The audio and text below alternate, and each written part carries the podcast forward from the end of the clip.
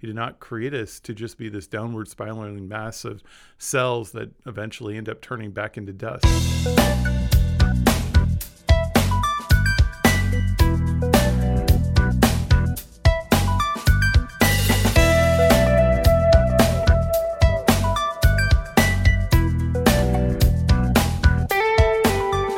Hello everybody, this is Dr. Chad Hawk and I'm with Matt Dowd and we are Renegade Atlas, charting a new path for life.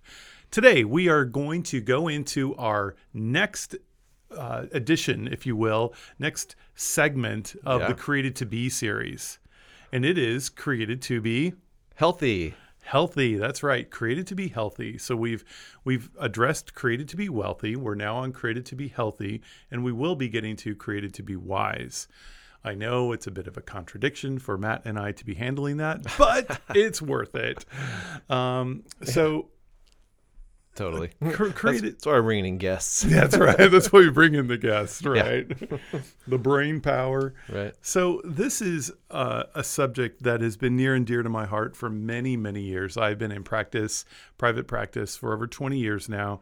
And during this time, how people express health, view their health, understand health, move through their own life, makes a tremendous difference on what outcomes are and how they function in this world. And I think the kind of one of the underpinning things we have to address from the very beginning is most people do not have a proper view of what health is. Okay. So most people are very much stuck in once I'm born, I'm just one day closer to the grave. Okay. Okay. Yeah. With every passing day. Huh. And I don't think that's the way that God has called us to be. In fact, he created us to be vibrant and alive. He created us with the idea of renewal and restoration in mind. He did not create us to just be this downward spiraling mass of cells that eventually end up turning back into dust. Right. You know, that's not his genius or creation. No, no. But that's really right. That's really true, actually. When you start to think about it, I mean, we were created initially to live forever, right? Death and decay didn't come in until a little bit later, right? Yeah. And so, our view.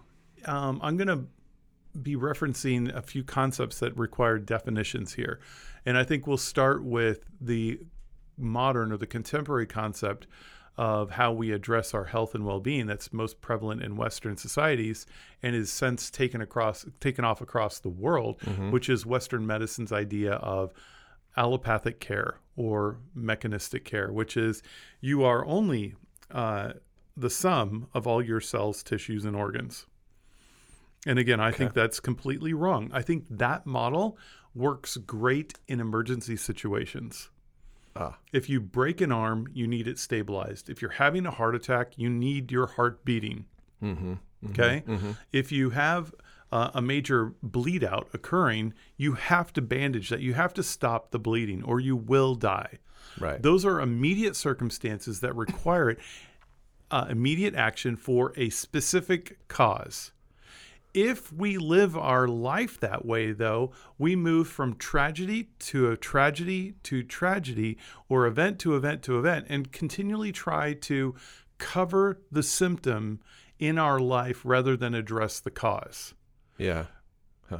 You tracking with me on that? I think so, yeah. And that is not how we are made to live. Another way of looking at it is vitalistic. And vitalistic way versus allopathic way says that you are greater than the sum of your parts. So, Matt, all of your cells, tissues, and organs put together creates a totality view, and there is something that goes beyond it than just having a mass of cells, 26 trillion. Correctly. Yeah. There's something more to you than just your bag of bones. Right. Yeah. There's more to you than that. And there is a creative genius inside you. And I'm not overstating that. There is a creative genius inside you that allows you to function at a much higher or different level than you did perhaps yesterday or the day before. Even though you've had more life, you can express more of who you are today than you did yesterday. Yeah. And that's an expansatory way of living. That is very different, man. That's like opposite. It is. Yeah. It is. And again, our our normal notions of how we think about living, even how moms care for their kids and husbands and wives care for each other, or even doctors caring for their patients, if it's stuck in an allopathic method, all we are continually breaking down and becoming worse. And we only address things when they become a serious problem and we can't tolerate the pain of that problem anymore. Mm-hmm. And that's a problem. That in itself is a problem. That in itself is the problem. Huh. And about 1979, a guy named Aaron, oh boy, what was his last name? Antonov, something like that. He came up with an idea, a definition, a new way of thinking called salutogenesis. And salutogenesis, rather than looking at what causes the body to break down, the whole notion is what causes the body to improve. And it focuses on what creates more resilience, more well-functioning, well-being, increase in aptitude or ability. So what are the things that you can do in life that increase your adaptability? Because one method, the allopathic method, says, what do we do to sterilize the environment so that we can work the best in it? And the other way says, what can we do to the inside of our environment to make sure that we can adapt to the world that we live in? Vastly different. Right. Outside in versus inside out. Exactly. That whole notion of outside in versus inside out is critical to how we view our own well-being. For example, I'm going to give you something that you can all relate to, I'm sure. You may know somebody who has heartburn, okay? They have heartburn, so what do? They take the little purple pill. Right. So they can keep eating their chili dogs, their nachos, and drinking their beer, okay? Yeah. So they don't have indigestion anymore. Right. I don't have heartburn anymore, as long as I take the little purple pill for this. Right. Okay. Right. Versus, how about we make your body healthy and well so that if on occasion you do eat a chili dog or nachos or drink your beer, you're perfectly fine. Yeah. Because there's no one in the world who says those things are healthy and good for you. Right. Okay. Sure. Yeah. But if you do have them, it shouldn't cause your body to go into complete chaos from time to time. Occasionally. Okay. Okay. So rather than taking medications or pills to cover your symptomatology, how about we make your body work to the best of its ability? So when you do encounter a negative stressor like chili dogs, nachos, and beer, you're not throwing yourself into complete chaos. Right. And a lot of that goes back to when we're of health. Yes. Yeah. In fact, the World Health Organization, it defines health as not merely the absence of sickness or disease, but the ability, the fortitude of the body to respond to the environment in which it lives. Yeah, see, that's like the first thing I thought of when you started to define these different models was the Western view of just the absence of illness or injury versus the presence of full and complete wholeness and health. Right. I guess you can't use health in the definition of health, but like the presence of vitality and, I think it's just that opposite viewpoint. It is. It really is. And I think part of the if we look historically at these models, at least through Western culture lens, we can see where life expectancy was quite low for a long time. And the reason was, honestly, it was public health. Mm-hmm. When you don't have clean water and you don't have a way of taking care of your trash and your waste, your excrement, right. And it pollutes the systems and you're living with roaches and rats, there's a major problem. It's going to decrease your life expectancy. The number one thing that has increased our life expectancy is our attention to public health. Sanitation and stuff. Sanitation. Yeah. Exactly. Yeah. That goes a long ways because as much as we want to make ourselves strong, you can't live in squalor and expect to thrive. Right. Okay. Yeah, sure. Yeah. So appropriate care, or perhaps a different way of thinking of it as, and I really want to hit on this, maybe not today, but eventually, is the idea of stewardship. If we are stewarding our earth, our surroundings, then we keep it in order. And that's one of the things that Adam and Eve were charged with. They were meant to work the soil, to tend to the garden. And when they did that well, they were in perfect harmony with their environment. After the fall, it became more of a toil. Yeah. That they had to use, you know, the sun beat down on them. All these things occurred that they didn't have before. Right. And so there was opposition, basically. Yeah. It wasn't so harmonious as it was before. So when we think about stewarding, we need to steward our environment and we need to steward our bodies, just as we need to. And by the way, just to be clear on stewardship, stewardship is you recognize you're trying to make decisions that the master, the owner, would want made for the land, the earth, or your the body that you're currently living in, right? You are to steward it. So make the decisions that God would want you to make for that as if it were his. And that changes your whole approach to what you invest into your body, the food you eat, or what you drink, or the environment that you allow yourself to live in. Okay? It's an investment back in. Sure. Yeah. And if we go to, I'm going to steal one of the things you use from Created to Be Wealthy.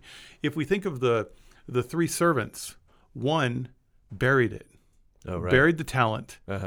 The other invested and doubled. The other invested and doubled. Right. They were praised for investing and doubling. And that's why I think that God sees our health and well-being. He's given us so much potential. It is up to us to capitalize on it and take what we have to invest it so that we can be more transparent and he can be seen more through us than before. Right. And it's a whole different way. So why do I adjust patients? I adjust patients so that they're a better version of who they are made and created to be than the before the moment they walked in my office that day. And if I always hold that idea, that mindset in my heart when I'm serving people, some days I probably do it better than others, but they're always going to leave a different person and hopefully a better representation of who Christ has made them to be and function and live in this earth. And that goes right into the salutogenic method or this idea of living. What if we were to look at what promotes our health and well-being and embrace more of that, not just fight off sickness and disease? Right. And then we change our society, because then you wouldn't have moms stopping at McDonald's or Burger King. Oh my goodness! For just a moment, I got to go off on this this new burger thing, fake burger thing. That the Impossible Whopper. Never eat that. It's such a bag load of junk. I've heard this. Yeah, and it's got more estrogen than any male should ever be consuming. Just don't eat it. Okay. Yeah. Got it. Don't eat it. Noted. Yeah. What should you eat from Burger King? A cup of water. Okay. Got it. So we shouldn't get Burger King as a sponsor for the show. Oh, geez. That's right. That's right. Sorry. Okay. So as we continue on this path of salutogenic mindset, I just think that it's so important for us to change our mindset. You don't have moms stopping for fast food for their kids, because as a steward of your child, why would you invest that into your child? Now, if they're immediately hungry and that's the only thing you have access to, I understand. I'm not trying to shame anybody in this. Right. It's that on as a practice, like a lifestyle. Exactly. Yeah. How often are you having Taco Bell? You know, how often when you go out to eat, are you going to places that are these chain restaurants that have, you know, you order a piece of chicken that's like rubber and it's got more hormones and antibiotics in it than it does chicken product. You know, there's a problem with that. Right. And we have to think of, I'd rather eat less that's quality than more that's junk. Sure. Yeah. It's just, it's so expensive. I'm doing air quotes when I say that. But what's the cost? Exactly. Nice. You know, perfect. What's the cost? Yep. What's the cost? Kate and I made a strategic decision for our family in 1999. And that decision was to, as often as possible, eat as much organic as possible, to eat clean foods as often as possible. So that meant that for many years we would buy like half a cow butchered from a farmer we knew. Oh. We would buy our pork products from a farmer who had pigs. We knew where they came from. Chicken, same way. It meant that in my former practice, when I had a lot of farmers as patients, I would get a basket of beets from people that grew it in soil that they've tended for years. That's organic soil. Yeah. That's amended appropriately. That steward their land properly. That means that if you're willing to go to those strengths, when we made that choice, we recognized we were making a serious investment at the time in money we didn't necessarily have to spend on that. But it was that important so that our children would have the best opportunity, the best health, and the best genetic expression possible the longest period of their life, which long term will defray their healthcare expenses over the cost of their life. Right. Yeah. That long term cost. Yeah, for sure. Yeah. It takes long term view of it though, right? It's not a short term, because in the short term it probably felt more expensive. It was, yeah. It sure was. And again, if we go back and we read the salutogenic model, it focuses on the factors that support health, well-being, and resilience of the individual, while the pathogenic model focuses on the factors that cause disease. Right. So if you're always looking to see what's broken and what's wrong, not necessarily looking to see what's right, you're always going to run a higher cost. Cost-benefit analysis will be much higher, and that in the pathogenic or the that current model, the mechanistic model of healthcare, always will be more expensive.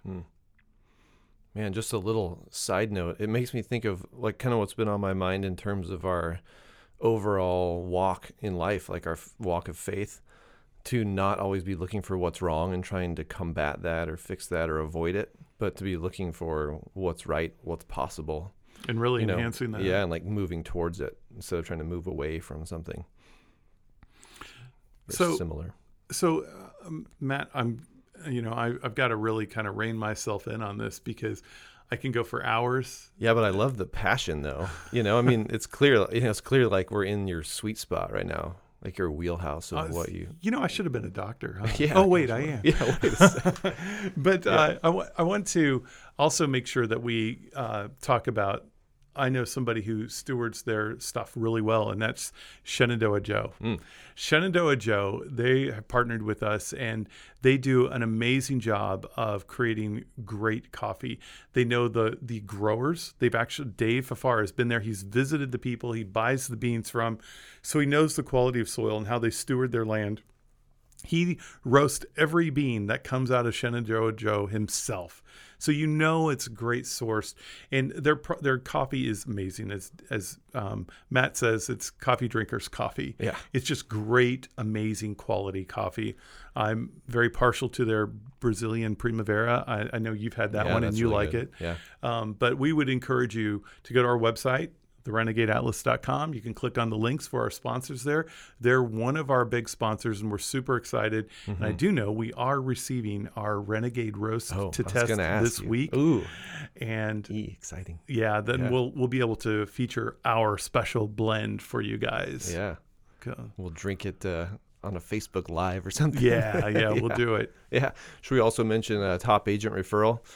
Yeah, Luke Meyer and the team at Top Agent Referral have created a network for if you're buying or selling a home or know anyone who's looking to buy or sell a home anywhere in the United States, actually. Top Agent Referral can connect you with an expert realtor who is top in their field, vetted by the team at Top Agent Referral to make sure that you are able to either sell your house the most quickly for the most money or find the exact house or really any property that you're looking for. It'll pair you with a couple of agents specific to the neighborhood and the type of property that you're looking to acquire or looking to sell.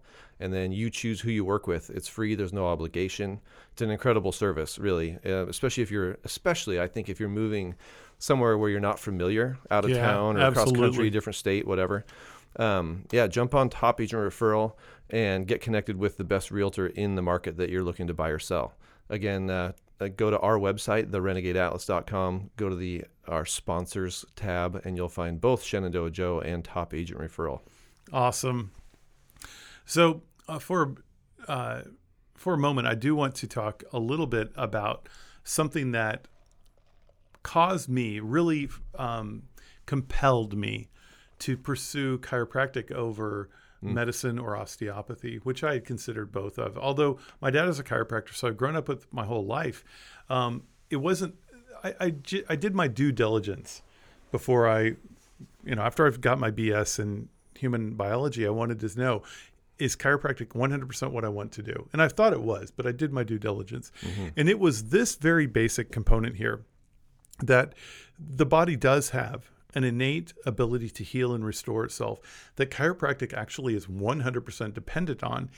And in medicine or allopathic care, they don't depend on it. Then it's up to the doctor to try and be the agent of healing versus the body. And the reality is no doctor has ever healed another person.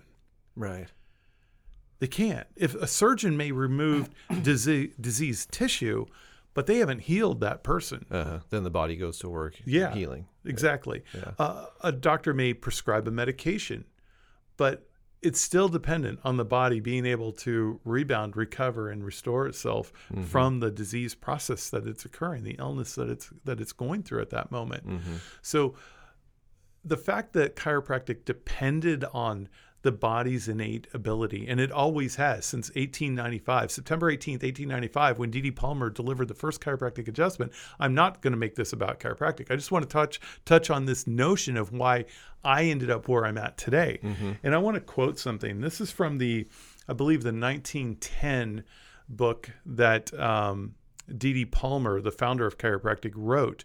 And it says, "The purpose of chiropractic, to express the individualized intelligence which runs all the functions of your bodies. During our wakeful and sleeping hours, I choose the name innate. Innate, born with, and so far as I would not change it except to replace it with the name of the individualized entity, which really is part or portion of that all wise, almighty, universal intelligence, the great spirit, the Greeks theos, the Christians God, the Hebrews Elohim, the Mohammedans Allah, the vital force, the divine spark, the Indians great spirit, the Hudson's subconscious mind, the Christian scientists all goodness, the allopath's vix medicatrix naturae, the healing power of nature." And what he's getting at is this innate thing is present. Everybody, every religion, culture, we recognize it. In fact, historically, through human history, we've 100% depended on it. It's only since like the 1930s or so where we haven't, 1950s. Yeah. So it's less than 100 years we haven't had this dependence on this innate ability. Yeah. And when I see a patient walk in and they're beat up, they're broken, they've had a lot of negative things happen in their life, I see that innate potential in them, and I try and rouse that and encourage them to that and embrace that and push into it, because that is God's identity for them. And when I see them beat up and broken and bruised from where they're at in life, whether it's physical, biochemical, or emotional stressors, and I can see what's possible in them, I want to bring that out. I want to stir that up and let them experience it and move into it and encourage them to embrace it, because I believe that's what when you hear somebody, and I think this was an amazing thing, when you think about those people who lie in the streets as Christ passed through, and they thought, if I could just touch the hem of his clothing, I would be healed. Right. Yeah. What changed in them? They had a belief. They had a hope. They had it. They knew if I could just get, and they would put, they touched it. And then all of a sudden Christ felt it. Who touched me? He's in a crowd of people. Yeah. But it was that intentional touch of somebody who knew that they could change forever. And that's what I think that people can really tap into in their life. You have way more available than perhaps you believe. Yeah. You are created to be healthy. Wow. Yeah. Even if you are in a temporary state of sickness, disease, suffering, or pain. Yeah. Yeah, exactly. Man, that's fun. Like, it makes me think of, I wish I had expressed it that well over the last few weeks and Created to Be Wealthy, because that's exactly what I see when I look at people who are beaten down financially or in their vocation or in their view of themselves, you know, in terms of their abilities. Sure. Not necessarily with regard to their health, but inclusive of that, but just that we are more than we see for ourselves a lot of the time. And when Jesus looks at us, when God looks at us, he sees all of that potential. Yes. In its fullness, in its most healthy, you know, representation. The manifestation of it. Yeah, exactly. Yeah. Yeah. And that's what he's trying to bring us back to. He's drawing us that way. And isn't it interesting how God, you just said it, God is trying to bring us back to who we already are. Right. Right. And we wander and stray and avoid those things that we are. It's interesting. I teach the metamorphosis. It's an 8th grade group. It's for the 8th graders at our church. And it's the change from going from a child to being more of an adult now. And this past week was on purity, where we talk about sexuality and a bunch of other things. And the thing I said, why is it so hard to stay pure? I mean, just physically, to stay pure in the sexual sense. We want to pursue things that would make us impure when God has already made us. We're born pure that way. Okay. Right? Yeah. We're born. That's why we're called virgins, right? Okay. Yeah. We are virgins. Yeah. We are pure. And then our culture, our society pushes and pushes and pushes, and even our own desires want to push us into something that is different than what we're called to be. Hmm. And we pursue that. But we already are pure. And the only way to really keep ourselves that pureness is to come into that relationship with that spouse that we are committed to being with. And then what happens? You're still living in that state of purity. And I think for most people, that's a rarity, not a commonality. It's rare for people to enter into a marriage relationship in that state anymore, which is a bit unfortunate. But the thing is, God can make us new. Just as he can heal our bodies, he can heal our minds, heal our brokenness, heal us from our sin. And that is the ultimate. In fact, the ultimate healing is our salvation, because forever and ever, for eternity forward, we are made right. Mm. Yeah. In the present moment. Period. Yeah. And forever, like into eternity. Yeah. Yeah. Yeah. And that's the beauty of it. Yeah. So there may be some people listening today who have a serious disease or an illness or an affliction, something that's bothered them physically for many, many, many years. So I just want to encourage you. You are created to be healthy. You are created to be wealthy. You are created to be restored and renewed. And sometimes it does manifest in total and complete physical healing, and sometimes it doesn't. But you are made whole again. Yeah. In fact, the next episode, as with this one kind of comes in for a landing here, if it's okay with you, Matt, I would like to share some of my story in that. Oh, yeah. I think that'd be great. So. Yeah. That'd be perfect. Well, I just, like, all this discussion made me think of a section in Romans 8 that talks about the creation, the state of creation and of our bodies. Mm. All right. So starting in verse 20, it says, actually, man, I could read the whole thing, but I better just pick a starting point here. Verse 20, for the creation was subjected to frustration, not by its own choice, but by the will of the one who created it, in hope that the creation itself would be liberated from its bondage to decay and brought into the freedom and glory of the children of God. Amen. Okay. Yeah. That's probably enough right there. That sums up everything we talked about today. Yeah. there's a whole lot more about hope and having hope, and we are being saved through this hope. And the word saved can also mean healed. Yeah. Same word. Right? Yeah. So it's like we can be healed through this hope like you were just talking about. And it affects not only our spiritual, eternal soul and everything like that, but our present bodies as well. So, man, I love hearing you get going on this stuff. And we're just scratching the surface. Yeah. I think we're going to have a lot to cover. You mentioned really briefly the thing about DNA. And like, I can't wait to hear about that. I think that's going to be super fascinating. I think I'm going to have a guest on who's going to handle epigenetics and genetic expression with this. Yeah. Well, it's exciting. We're just getting going here with Created to Be Healthy, episode 1. Share it with your friends. Go to our, Facebook page. We'll do a little promo video to get the word out. Go to the website, therenegadeatlas.com. And, if you have questions, comments, please share Facebook, email us at guide@therenegadeatlas.com. We'll both be able to see those emails. And in between now and then, hope you have a blessed day, blessed week. And we thank you for your listenership and your support.